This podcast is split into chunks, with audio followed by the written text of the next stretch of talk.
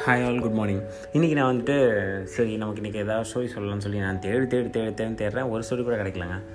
ஃபைனலாக வந்து ஒரு ஷார்ட்ஸ் கிடச்சிது. அந்த ஷார்ட்ஸை வந்து உங்களுக்காக சொல்கிறேன் ஒன்றும் இல்லை சிம்பிள் ஒரு உள்ள ஒரு காக்கா வந்து ஒரு மரத்து மேலே ஒரு வேலையும் பார்க்காம சும்மாவே நின்றுட்டு இருந்துச்சான் நின்றுட்டு இருந்தோடனே அதை பார்த்த ஒரு மயிலுக்கு சே இந்த காக்கா எப்படிடா வெட்டியாகவே இருக்குது செம செமையாக இருக்கே அப்படின்னு சொல்லிட்டு நம்மளும் வெட்டியாக இருப்போம்னு சொல்லி மரத்தை கீழே அது பாட்டுக்கு ரெஸ்ட் எடுத்துச்சான் அப்போ அது இந்த சைடாக வந்த ஒரு நரி என்ன பண்ணிச்சான் என்னது இவன் வந்து வெட்டியாக இருக்கான்னு சொல்லிட்டு வேகமாக போய் அவனை கேஷ் பண்ணி சாப்பிட்டுருச்சான் ஐயோ அப்படின்னு சொல்லி காக்கா மேலேருந்து பார்த்துட்டு ஒரு நம்மகிட்ட சிரிச்சு வச்சான் பார்த்தியா நீ வெட்டியாக இருக்கணும்னாலும் என்ன மாதிரி உயரத்தில் இருக்கணும். அப்போ தான் ஒன்றும் பண்ண முடியாது அப்படின்னு சொல்லி வாயை மூடுறவங்களாட்டியும் மேலேருந்து ஒரு கழுகு வந்து அந்த காக்காவை கடு தூக்கிட்டு போயிடுச்சான் கவ்வி.